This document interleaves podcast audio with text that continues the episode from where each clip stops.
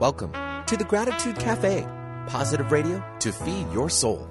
Your dynamic host and founder, Sue Lundquist, will bring you her own intuitive talents and gifts for co creating, healing, and teaching. Her show, The Gratitude Cafe, positive radio to feed your soul, is focused on bringing you to a higher place each week where you can leave the hustle of life at the door. So pull up a chair and join us for The Gratitude Cafe, positive radio to feed your soul.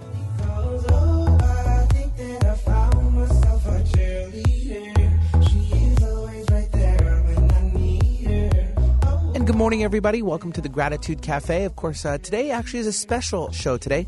Sue, unfortunately, is out of the studio, but in place of that, we're actually going to be bringing you some Dr. Joe Dispenza educational material that was gifted by him and his people, and it gives a sneak peek on what he and his methods are all about.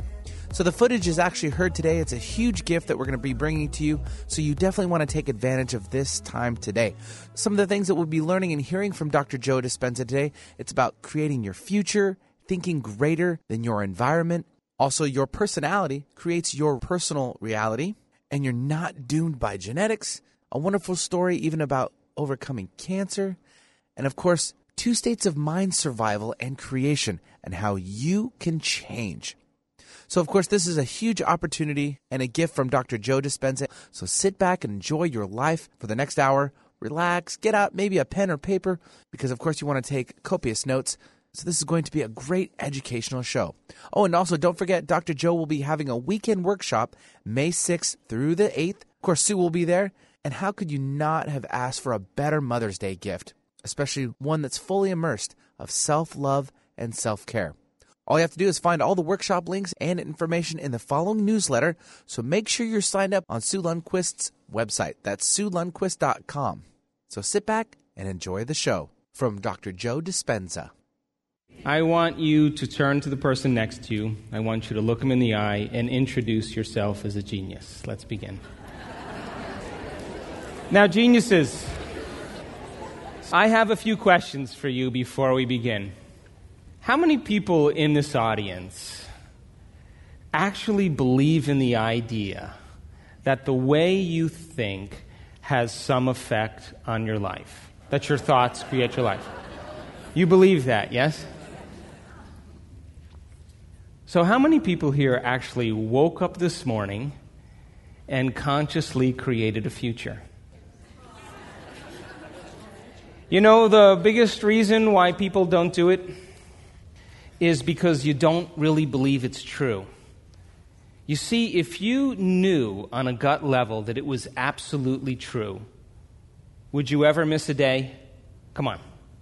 And would you ever let any thought slip by your awareness that you didn't want to experience? So, your brain, according to neuroscience, is organized to reflect everything you know in your life. Your brain is a record of your environment. It's a record, an artifact of your past. So if you believe this, then, then does your environment control your thinking, or does your thinking control your environment? So if you wake up in the morning and you get out of bed on the same exact side as you did the day before, you shut the alarm clock off with the same finger, you slip into your favorite slippers, you shuffle into the bathroom and you use the toilet like you always do. Then you walk over to the mirror and you look at yourself to remember who you are. then you get into the shower and you wash yourself in the same routine way. Then you groom yourself to look like everybody expects you to look. Then you go downstairs and you drink coffee out of your favorite mug. Then you drive to work the same way as you did the day before. You see the same people that push the same emotional buttons. You do the exact thing that you know how to do and you memorize and can do so well that you're an expert at. Then you hurry up and rush home so you can hurry up and check your emails, so you could hurry up and go to bed, so you can hurry up and do it all over again. Now, here's my question Did your brain change at all that day? We could say that you were thinking the same thoughts, performing the same actions, that create the same experiences, that produce the same emotions, but secretly expecting something to change in your life. Would you agree? So then, As the environment turns on different circuits in your brain, you begin to think equal to your environment.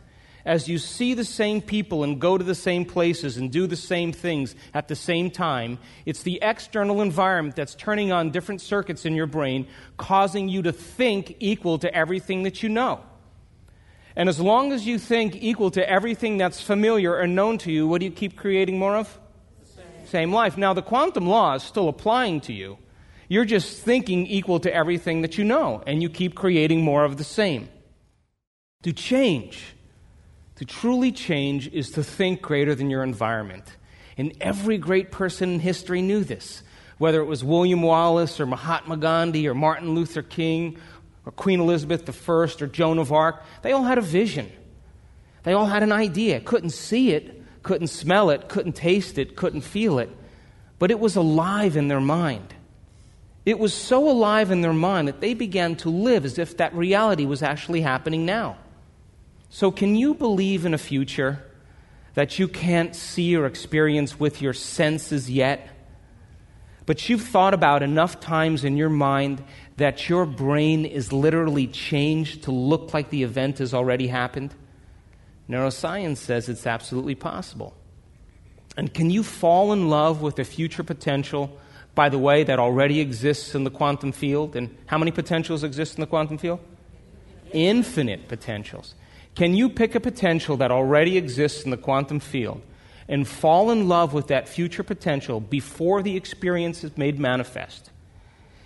And begin to emotionally condition your body into believing that future event has already happened to the degree that it begins to signal new genes in new ways so that your body begins to change to look like the event has happened. Now, if your brain and body are physically changed to look like the event has already happened, then in the quantum field, the event has already happened. Now, hang on because it's going to come in a way that you least expect. Now, why does it have to come in a way that you least expect? Come on, geniuses. Because if you can expect it, it's nothing new, it's more of the same. It's got to come in a way that you would never anticipate, that rocks your world, that leaves no doubt that what you did inside of you produced some result outside of you. And when you can begin to see the results of your efforts, You'll pay attention to what you did and you'll do it again. How many people understand? Now, your personality, your personality creates your personal reality. That's it. It's that simple. And your personality is made up of how you think, how you act, and how you feel. So the present personality who's sitting here today, you, has created the present personal reality called your life. Would you agree? Would you also agree then, if you wanted to create a new personal reality, that on a fundamental level you would have to change the thoughts that you are thinking, the behaviors and habits that you're demonstrating, and the emotions that you've memorized that's become part of your identity? And most people try to create a new personal reality as the same personality, and it never works. We have to become somebody else.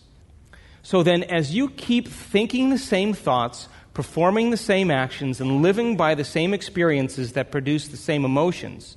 There's a principle in neuroscience that says nerve cells that fire together wire together. And if you keep repeating the same states of mind and body over and over again, your brain begins to fire in the same sequences, in the same patterns, and same combinations. And whenever you make your brain work in a certain way, that's called mind. Mind is the brain in action. So, as you remind yourself every day who you think you are, you're causing your brain to fire in the exact same ways. And as they fire and wire in the same patterns over time, the brain moves into a very finite signature, and that's called your personality. Now, that box in your brain isn't literally a box, but it's the most commonly wired, neurologically fired programs that run redundantly because we keep doing the same things over and over again. To change your mind, then, is to make the brain work in new sequences and new patterns and new combinations, to begin to make the brain work differently. And the one ingredient that allows us to do that is knowledge or information. Because every time you learn something new, you make a new connection in your brain. That's what learning is. Learning is forging new connections. Remembering is maintaining or sustaining those connections. So then, as the person begins to live by the same programs over time, the quantum law of reality says that your environment, your outer world, is an extension of your mind. So, as you keep reproducing the same level of mind, you, as the quantum observer, are observing your life from the same level of mind. And as long as you observe from the same level of mind, your reality will keep showing up the same way. How many people understand? So, now, every time you have a thought, you make a chemical. And if you have a great thought, or an unlimited thought, or a joyful thought, you turn on a set of circuits in your brain that fires in a very specific sequence, pattern, and combination that produces a level of mind that turns on another part of the brain that makes a chemical for you to begin to feel exactly the way you were just thinking great or unlimited or joyful. Now, if you have a negative thought or an unhappy thought or a self depreciating thought, you turn on a different set of circuits and a different combination, a different sequence, and a different pattern that produces a different level of mind and the brain then begins to make a different batch of chemicals that signals the body for you to begin to feel exactly the way you were just thinking negative or unhappy or unworthy. So, the moment you begin to feel the way you think, because the brain is in constant communication with your body, you begin to think the way you feel, which makes more chemicals for you to feel the way you think. And then you think the way you feel, and then you feel the way you think, and then you think the way you feel. And some people do this for 20 or 30 or 40 years. Now, the redundancy of that cycle over time creates what I call a state of being. And a state of being is when your mind and body are working together, or your thoughts and feelings are aligned to a concept. So, thoughts are the language of the brain, and feelings are the language of the body. And as people get caught in this cycle of thinking and feeling and feeling and thinking, over time, they condition their body to memorize that emotion as well as the conscious mind. And whenever the body knows as well as the mind, that's called a habit. A habit is when your body is the mind. Now, 95% of who you are by the time you're 35 years old is a set of memorized behaviors, set of emotional reactions, beliefs, perceptions, attitudes that run just like a computer program. So 5% of your conscious mind begins to work against 95% of what you've memorized. So the person wants to think positively, but they're feeling negatively. They want to create their dream board, you know, and put up their future life, but they feel unworthy. That's mind and body in opposition. We have to recondition the body to a new mind. So, if 95% of who you are by the time you're 35 years old is a set of memorized behaviors in which the body is the mind, then to change then is to be greater than your body. Now, how many people here, well, you'd have to be over 35 for this one, but couldn't consciously remember a phone number? And you walked over to your phone, you looked down at the receiver, and all of a sudden your fingers dialed the number. Well, what's up with that? You couldn't consciously remember it, but you practiced it so many times that your body knew better than your brain. So 95% of who you are is a set of those programs in which the body knows better than the mind, or the body becomes the mind. So, would you agree then if you have an insecure thought, you're going to feel insecure? Yes? And the moment you feel insecure, aren't you going to think more insecure thoughts? which then you're going to feel more insecure, then you're going to think more insecure thoughts, and then you're going to say, I am insecure. And whenever we say, I am anything, what we're saying is our mind and body are working together. Now, some people get caught in these cycles and they begin to believe that that state of being is who they are. So, how does this happen? Feelings and emotions are the end product of past experiences. And you can remember experiences better because you can remember how they feel. You can remember the birth of your first child. You can remember graduating from college. You can remember going on that vacation when you graduated from college. You can remember the birth of a horse that you have. You can remember catching a fish off the coast of Mexico. You can remember going home and cooking it for dinner. You can remember drinking that really great Cabernet with the fish and ocean breeze hitting you in the face and the smell of the salt air. But you can't remember what you had for dinner the night before. It's because routine lulls the brain to sleep. Now, when you're in the midst of an experience, everything you're seeing and smelling and tasting and feeling and hearing, all of your five senses are plugging you into the environment. And as you're beginning to gather all of this vital sensory information from the environment, all of that data begins to rush back to your brain.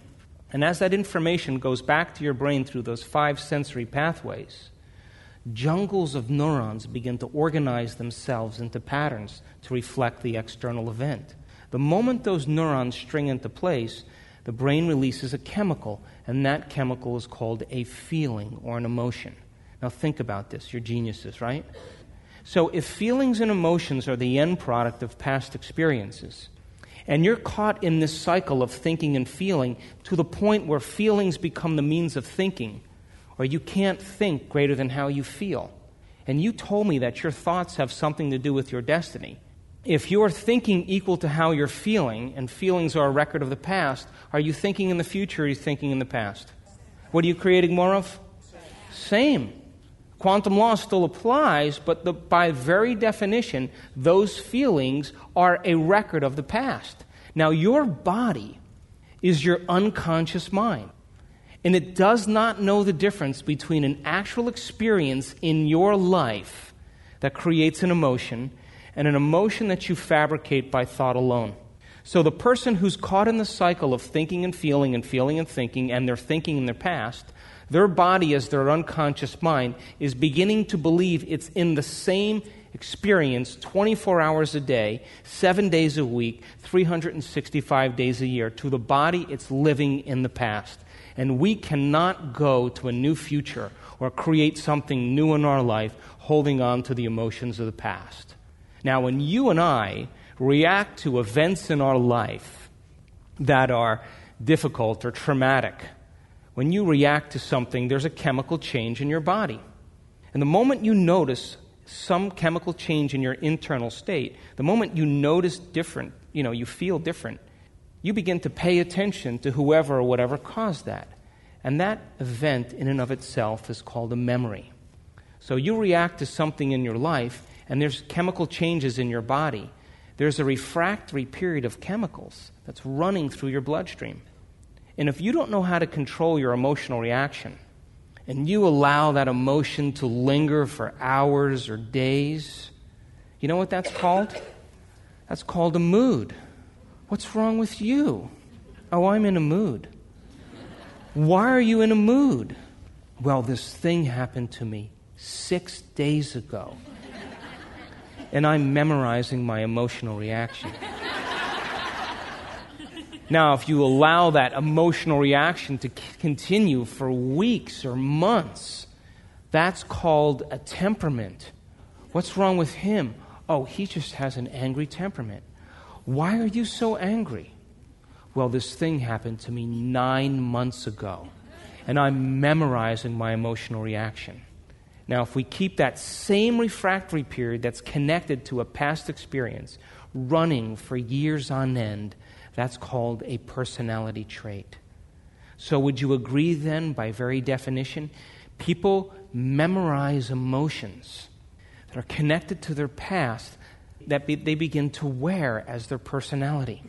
And so, would you agree then that if you wanted to change your personality, you would have to begin to look at those emotions that have branded you, that keep you connected to the past? How many people are still with me? Now, a memory without the emotional charge is called wisdom. And that's the name of the game. So then, here's a young woman. She's dedicated to her family. She's raising her kids, and she's having a great life, living the dream. And all of a sudden, her husband comes home and says, Listen, I'm moving to Buenos Aires with my two secretaries. Now, the woman goes through the normal emotional reactions. She feels anger, she feels resentment, she feels jealousy, she feels envy, she feels victimization. Now, what she doesn't know is that every time she recalls that event in her brain, she's producing the same chemistry in the brain and the body as if the event was happening. And as she continues to do it, she keeps teaching her body to live in the past. And her body begins to believe that she's in the same experience over and over again. And as those emotions begin to run and she begins to recall the event, the event begins to create that refractory period and it turns into a mood, and then she keeps it going for months and it turns into a temperament. She keeps it going for years and it turns into a personality trait. And she does this for 20 years. And you come up to her 20 years later and you say, Why are you this way? Why are you so angry? Why are you so bitter? Why are you so resentful? And what do you think she's going to say? I am this way because of this thing that happened to me 20 years ago, which really means I'm stuck to my past and I haven't changed in the last 20 years. Would you agree? And I was altered from that event and I haven't been able to make my way back. Okay? Another woman raising her family, living the dream with her raising her children, happily married. All of a sudden, her husband comes home and says, I'm moving to the south of France with my two secretaries and the mailman. And she goes through the same emotional reaction as the other lady. But all of a sudden, she realizes that living by this emotion isn't loving to her. And if she really loved her ex husband, truly loved him, she would set him free. So she begins to read books about unconditional love, and she begins to fire and wire new circuits in her brain. She begins to establish networks of neurons to reflect this new mind. She contemplates on it and thinks about it, reinforces the circuits, and then she begins to apply what she learns. And she raises those children by herself. She takes them to all their competitive events and ballet. She goes to school in the evenings. She goes to work during the day. She graduates from college. She, she gets a new job at a successful company. Two years later, she falls in love with the senior vice president. He travels the world and he takes her with her. Three years later, they buy a home in the south of France, close to her ex husband. Then her children graduate college and they get married and she has grandchildren. And you approach her 20 years later and you say to her, Well, didn't your husband leave you 20 years ago? What do you think she's going to say? That was the best thing that ever happened to me. What's the difference? You see, one person was defined by the experience and she could never overcome the emotion. That became her identity. The other person transmuted the emotion into something else, and she began to change because of it. See, we are defined by our adversity. And so, imagine a person who's living in a state of suffering like that first woman for 20 years, thinking and feeling in the same cycle. Those feelings are, she can't think greater than how she feels. She's thinking in the past. She's signaling the same gene over and over again, over and over again by the same emotion keeping the same gene turned on. And all of a sudden, she decides to change after 20 years of this. Now remember, the body has become the mind, the servant is now the master. And so all of a sudden, she shows up back up on the scene and she says, Today, no more complaining, no more blaming, no more making excuses, no more talking about anybody else, no more self pity. I'm just going to stop today.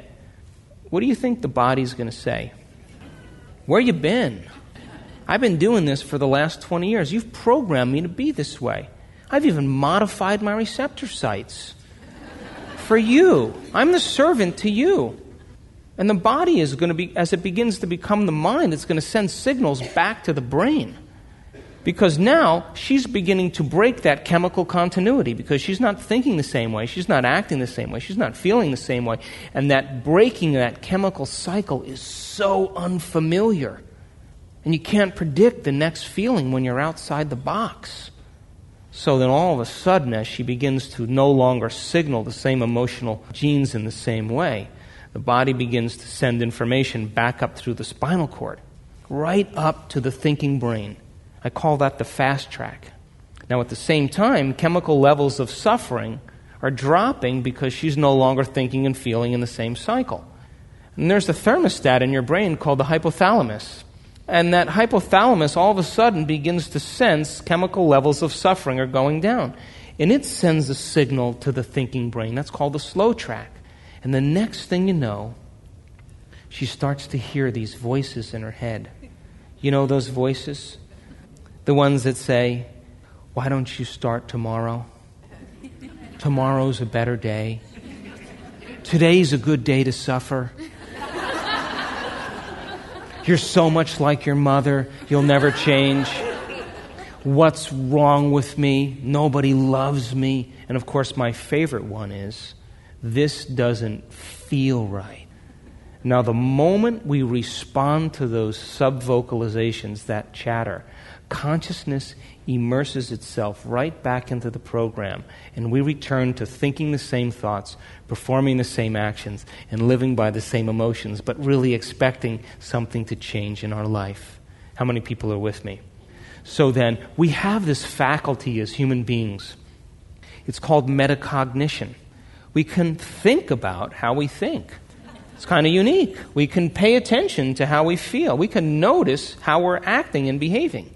And because we can become conscious of those unconscious states, it means that we can modify our behaviors to do a better job in life. And that's called neuroplasticity, that the brain can actually physically and chemically change when you change your consciousness. That the brain begins to reorganize itself to reflect a new level of mind. So there was an experiment done a little ways back where they took a group of people that were expert prayers. And they took these three vials of DNA and they set these three vials of DNA in front of these expert prayers. And prayer is a skill, just like golf or tennis. The more you practice it, the better you get at it. And they said to these expert prayers, with all of your intention, intention is just getting clear on what you want, it's a cognitive process. It's a thought process. With all of your thought intention, we want you to see this DNA winding and unwinding, winding and unwinding, winding and unwinding. Practiced it over and over again, over and over again. The end of the experiment, when they checked the DNA, guess what happened? Nothing. Intention did absolutely nothing to change the DNA. So then they took another group of expert prayers and they said, okay, what we want you to do now is we want you to move into an elevated mood. We want you to feel goodwill and joy. And we want you to feel loving kindness. And we want you to radiate this emotion out into the field and just keep doing it over and over again. And at the end of the experiment, they checked the DNA, and guess what happened? Nothing. An elevated emotion like love or compassion did nothing to change the DNA. But when they said to these people, okay, we want you to get very clear in your mind on seeing this DNA either winding or unwinding, and then we want you to move into an elevated emotion of how you would feel if the DNA unwound. Give thanks for it unwinding before it actually unwound. Guess what happened? 25% of the DNA unwound.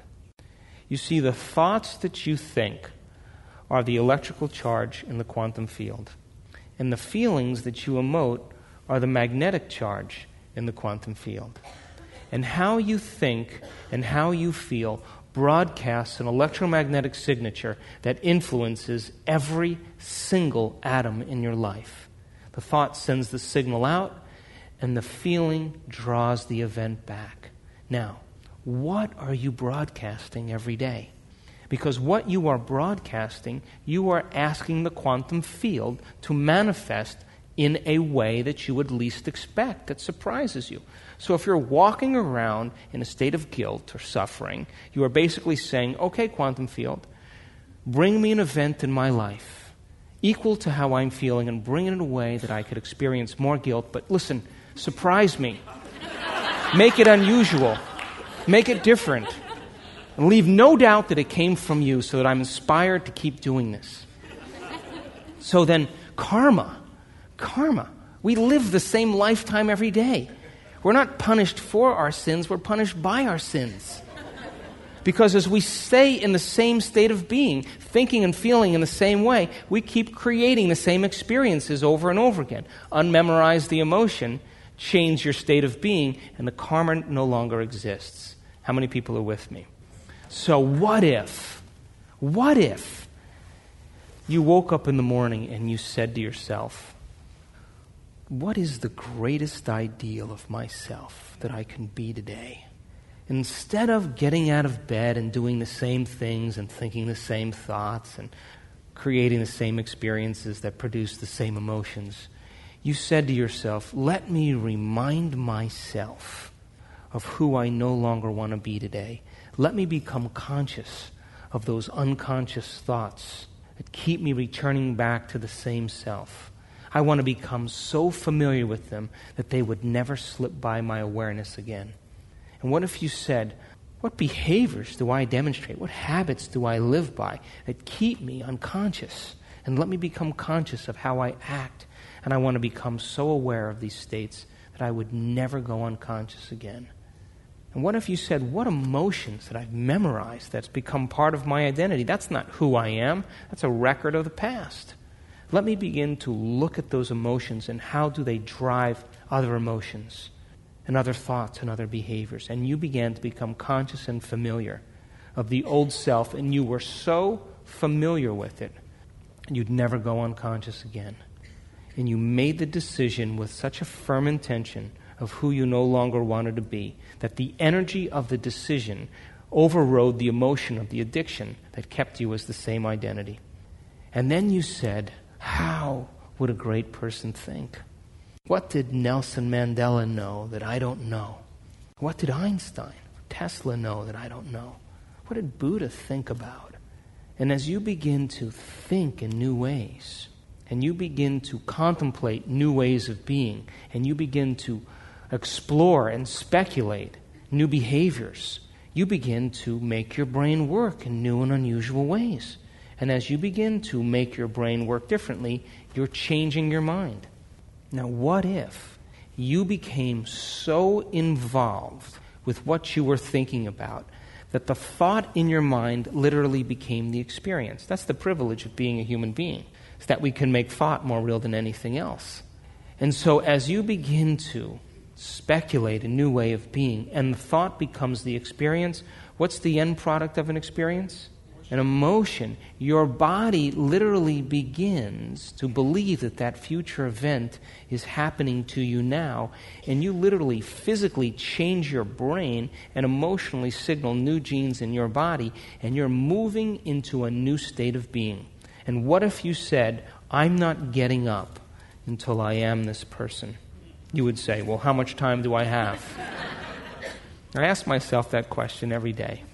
And if you could move into that new state of being, would you agree then you would be broadcasting a whole new electromagnetic signature? Yes?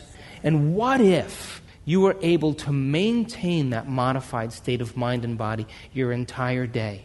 Wouldn't you agree that something should show up differently in your world? Isn't that the law? That your brain is no longer a record of the past, but now it's in fact a map to the future. And you living in that state of being says that I'm greater than my environment. I'm greater than the addictions of the old body, and I'm out of my old line of time. I'm living in a whole new reality. So, we had a, a middle aged man who um, was diagnosed with cancer. And um, he was on an elevator, and he was getting ready to go to work, and he was going up the elevator, and he was standing next to a dermatologist. The dermatologist leans over and looks at his face and he says, Hey, you know what? Step off the elevator with me. And the dermatologist takes this man off the elevator and he says, Listen, my office is right down the, the hallway here. I want to talk to you. You have cancer on your face. And so this guy goes into the dermatologist. It's a malignant melanoma. They freeze it, they cut it out, and they radiate it. Four months later, it grows back on his neck, even larger. He goes back, he gets it frozen, he gets it cut out, he gets it radiated. Four and a half months later, it grows back on his side, but this time it's even bigger. He goes back to the dermatologist, they freeze it, they cut it out, and they radiate it. Now, this guy had seen What the Bleep, he had read my first book, he had been to one of our level one workshops, and he had read, you know, he's pretty well read in a couple other books and concepts about epigenetics, and he stopped and he said, now, what is this marble rolling around in my brain that keeps creating this condition? So he packs up his bags and he takes his wife to Rosarito Beach in Mexico. He retreats from his familiar life that keeps turning on the same circuits in his brain to remind him who he thinks he is. And he sits on the beach and he says, What emotion have I memorized that keeps signaling the same gene that's creating this disease? And he begins to observe himself in his life. And he has the realization that he had spent the last 25 years of his life living in resentment. He became so used to living in resentment that that just is who he thought he was. He never even paid attention to it because the feeling became so familiar. How many people are with me? So he takes out a piece of paper and he says, How do I think when I feel this way? And he writes down for the whole day every thought that was driven by that emotion. He closes his eyes and he memorizes the entire list, so much so that he was like Gandalf on the bridge saying, You may never pass again. And at the end of the day, when he had the whole list in his mind and he was completely familiar with all of those thoughts, he surrendered them into the quantum field and asked the quantum field to resolve it in a way that was right for him. Next day, he goes back out on the beach. He sits under the palapa and he says, what behaviors do I demonstrate when I live by this emotion? What do I say? How do I act? And he sits down and he writes down everything he says and how he acts, makes this long list. And he reviews the list over and over again till he's got it completely committed to memory. Knows thyself. And as he becomes conscious of those unconscious programs at the end of the day, he surrenders it to the quantum field and asks it to resolve in a way that's perfect for him. Next day he goes out, he says, Now, what emotions does this emotion drive? And he begins to write down impatience and judgment and prejudice and envy, and he writes all these emotions. He begins to observe himself. Now remember, the more he's observing himself, the more he's not the program, but he's the consciousness observing the program. Would you agree? He's objectifying his subjective mind. And at the end of the day, he surrenders those emotions. The, the next day, he goes out, he does the, all three of them together again. Goes over the list over and over until he's got every single thought, every single behavior, every single emotion tapped out. Right around the fifth day, all of a sudden, guess what happens? He starts feeling really happy. Because why? He's no longer firing and wiring the same circuits. He's no longer emotionally signaling the body in the same way. He's no longer turning on the same gene. He's no longer producing the same behaviors that create the same emotions. And his body is all of a sudden becoming freed from the chains of those emotional addictions. And as he begins to feel free, he's liberating energy. He's no longer contracted. The body's no longer living in the past. And when the body breaks free from the chains of those emotional addictions, the side effect is called joy because the body is liberating energy. So now he's got all this available energy. He's broadcasting a whole new signature, and he feels so good, he starts to naturally think about how he's going to be when he returns back into his life. And he starts thinking about how he's going to act, what thoughts he does want to put his energy behind. He begins to rehearse new ways of being, and he starts to begin to think about how those experiences would feel. And he starts signaling new genes in new ways. He does it every day for five days. And he walks back into his life after 10 days. He's in the shower the day of the surgery because the tumor grew back another time on his calf. That's what motivated him to do this again. But it was about the size of a lemon. And so on the day of that surgery, to have that tumor removed, he was in the shower washing his hair, and he looks down, and the tumor fell off his leg. So then he took the tumor and he put it in a plastic bag. And he called the doctor's office and he said, What do I do with this thing? They said, Bring it in, bring it in, we want to see it. Now, new personality, new personal reality. Would you agree? The tumor existed in the old personality. He was somebody else. And he couldn't have that disease any longer because it was connected to the old emotion. His body was no longer living in the past, but now it was living in the future. How many people understand? So then, as he began to emotionally feel differently, he began to literally turn on new genes that began to change his expression of self. And as he began to fire and wire new circuits, He was installing the new circuitry in his brain, the hardware, that he could use when he returned back into his life. His brain looked like the experience has already happened. His body was already emotionally being signaled as if the event was happening. He was already living in the future in the present moment. How many people are with me? That's what we do in our workshops. So then, we live in two states of mind. We either live in a state of survival or we live in a state of creation. Now, living in survival is living in stress.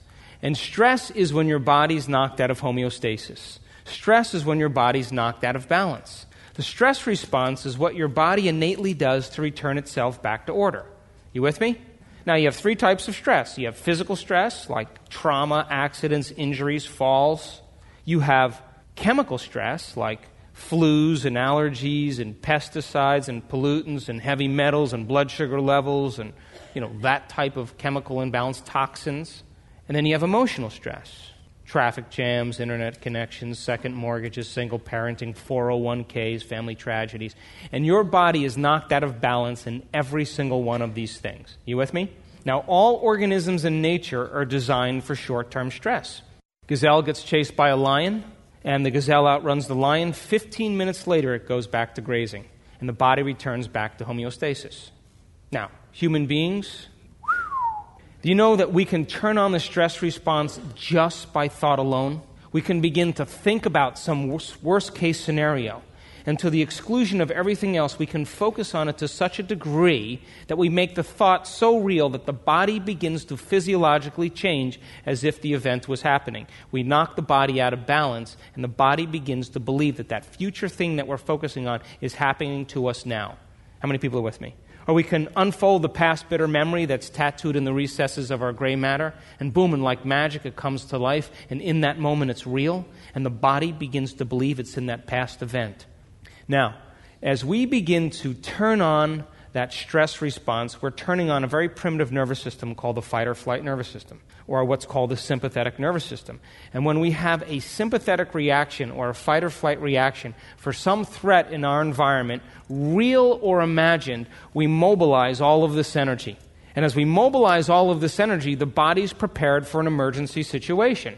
Now, here's the problem those emergency chemicals are highly addictive and we begin to associate the problems and conditions in our life with our emotional addiction so that we can remember who we think we are as a somebody. In other words, the bad job, the terrible relationship, at least we can feel something. You know what I mean? Now, think about this. Those chemicals, by a scientific fact, the hormones of stress, over time, long term stress response. In other words, when you turn on the stress response and you can't turn it off, now you're headed for disease because it's a scientific fact that the chemicals of stress long term push the genetic buttons and downregulate or dysregulate genes that create disease. Now, think about this. Well, you just said, you agreed with me that you understood that your thoughts actually you can turn on the stress response just by thinking about things, yes? And you also agreed that the chemicals of stress can actually push the genetic buttons that create disease. So, when you agree then that it's possible that your thoughts can actually make you sick, Yes? So if your thoughts can make you sick because they can turn on the stress response, is it possible that your thoughts make you well? So, those emotions that are created from the hormones of stress are these emotions anger, aggression, hatred, prejudice, frustration, fear, anxiety, depression, hopelessness, insecurity, powerlessness. Those are all driven by the hormones of stress. And that's what psychology calls normal states of consciousness. Those are the altered states of consciousness. And those emotions do something really amazing. They endorse the ego. And as they endorse the ego, the ego begins to become selfish, self involved, self centered, self indulging, self aggrandizing, full of self pity. It's all about the self. Now, when the gazelle is being chased by the lion, she's only concerned about three things. You know what she's concerned about? My body. I got to take care of my body. Where in my environment am I going to go? And how much time do I have to get there? The body, the environment, and time. Now, when you and I live by the hormones of stress, we obsess about our bodies. You know what I mean? Hairstyles, what you look like, overweight, underweight. You obsess about things in your environment that you own or you don't own. We obsess about or become overfocused about time because those chemicals of stress cause us to begin to believe that we are a body in this environment living in linear time, and that's not who we are. Because those chemicals cause us to begin to function as materialists. And the self is something beyond the body in this environment and time.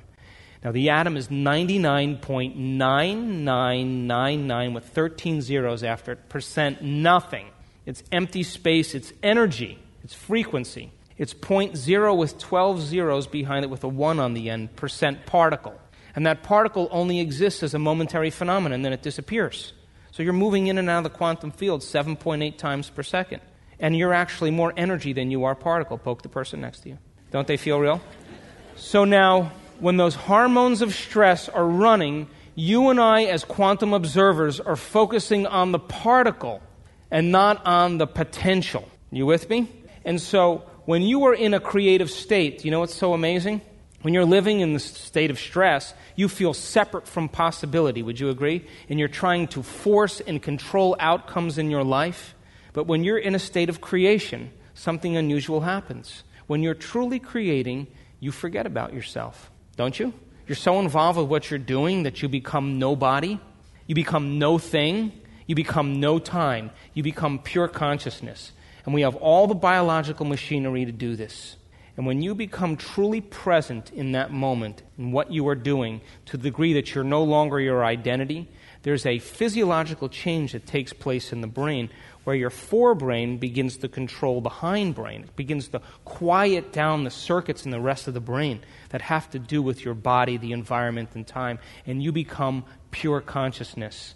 And the moment that happens, your brain captures the thought as the experience and begins to rewire the brain to look like the experience has already happened. And isn't it ironic that when we go from being selfish to being selfless, we lay down the ego and we become pure consciousness? Only when we are pure consciousness can we walk through the door to the quantum field. You can't enter as a somebody, you got to enter as a nobody. And isn't it ironic then that in order to have some type of control over your body, you want to change something about your body, you want to change something in your life or your environment, you want to have dominion over time, you want to change a new line of time, that we have to forget about our bodies, we have to forget about our environment, and we have to forget about time in order to have dominion over them. How many people are with me? Now, when you and I are in that elegant state of creation, we're no longer thinking and feeling and feeling and thinking in that same cycle, and we're no longer turning on these hormonal centers. And if you literally are no longer there, you are absent, you're pure consciousness, you forget about you, then you're no longer signaling these hormonal centers, and that energy begins to move somewhere, and guess where it moves? Right into your heart. Now, this is not a metaphysical concept, this is pure physiology. And when you begin to fall in love with your creation, you want the moment to last. And the moment that happens, you are literally signaling new genes in new ways, and your body's beginning to change. Now, most people wait for what? Crisis or trauma or disease or loss or diagnosis to really want to change. They wait to the point where the ego is brought to such a low level that they cannot go on business as usual any longer. That's when we begin to look at how we're thinking or what we believe or how we act or our attitude or what emotions we're living by. And my message is why wait? We can learn and change in a state of pain and suffering, which tends to be the human model, or we can learn and change in a state of joy and inspiration. Now, you want to learn the hardest part about all of this? You ready? The hardest part of all of this, the hardest part of all of this, is making the time to do it. That's it. That's it. Making time for your precious self. Waking up in the morning and beginning to think about a new possibility that exists in the quantum field. And as your brain begins to speculate new ways of being, the frontal lobe looks out over the landscape of the entire brain and it begins to turn on certain circuits that you learned intellectually and other networks of neurons that you've experienced and seamlessly piece this knowledge and experience together to create a new level of mind. And as it begins to do that, you are actually tuning in to a possibility that exists in the quantum field. Now, when is self love born? You think self love is born when you get a manicure or a pedicure or you buy yourself a sports car? That's not self love, that's pleasure. You know when self love is born? When you're sitting down and your body is raging and it's trying to unseat you, telling you that you can't do it, or beginning to send signals back to your brain. And as it begins to do that, and you're sitting there, instead of giving into it, you say to your body, That's all you got? That's your best? You know what? I'm going to wait till you're done.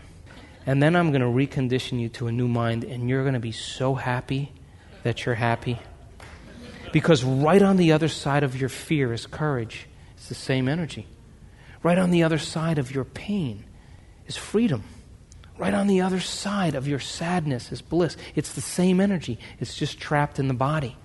And so, when you're living in survival, feeling separate from possibility, focusing on the particle instead of possibility or the wave, and you're using your senses to define reality, we're materialists. But when you move into an elevated emotion and you begin to get beyond that state, and your body is freed from the chains of those emotions and you've overcome some aspect of yourself, you feel liberated. You're focusing on the 99.9999% possibility. You're no longer focusing on the particle, and you feel connected to something greater, and you trust in the outcome because you know that you've already experienced it. Now, I call that the natural state of being. That's a natural state of being. That's the normal state of consciousness. And those stress hormones are the altered state of consciousness.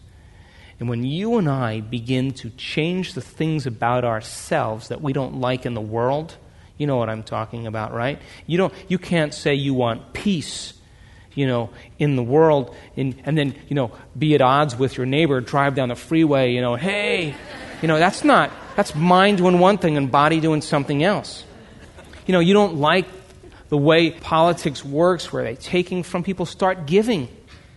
We have to demonstrate all the changes we want to see in the world, to go from thinking to doing to being.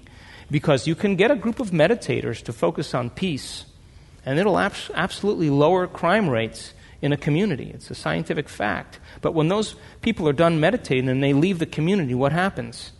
returns right back to the ceiling level. It's not enough to just think it.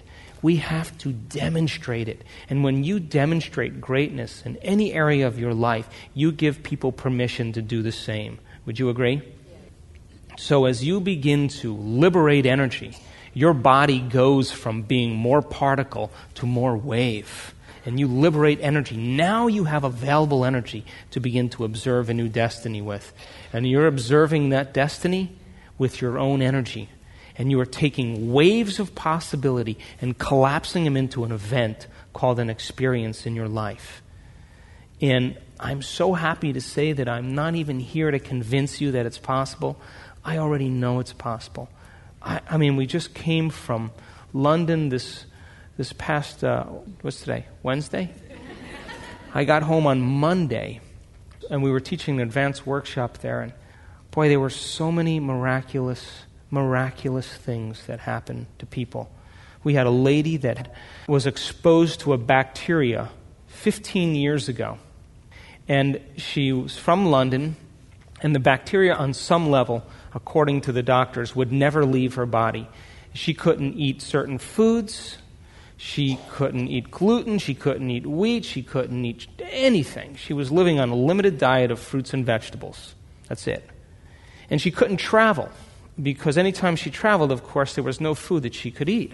And then her blood sugar would go down and she'd be further out of balance. And she came to our advanced training in Colorado last month.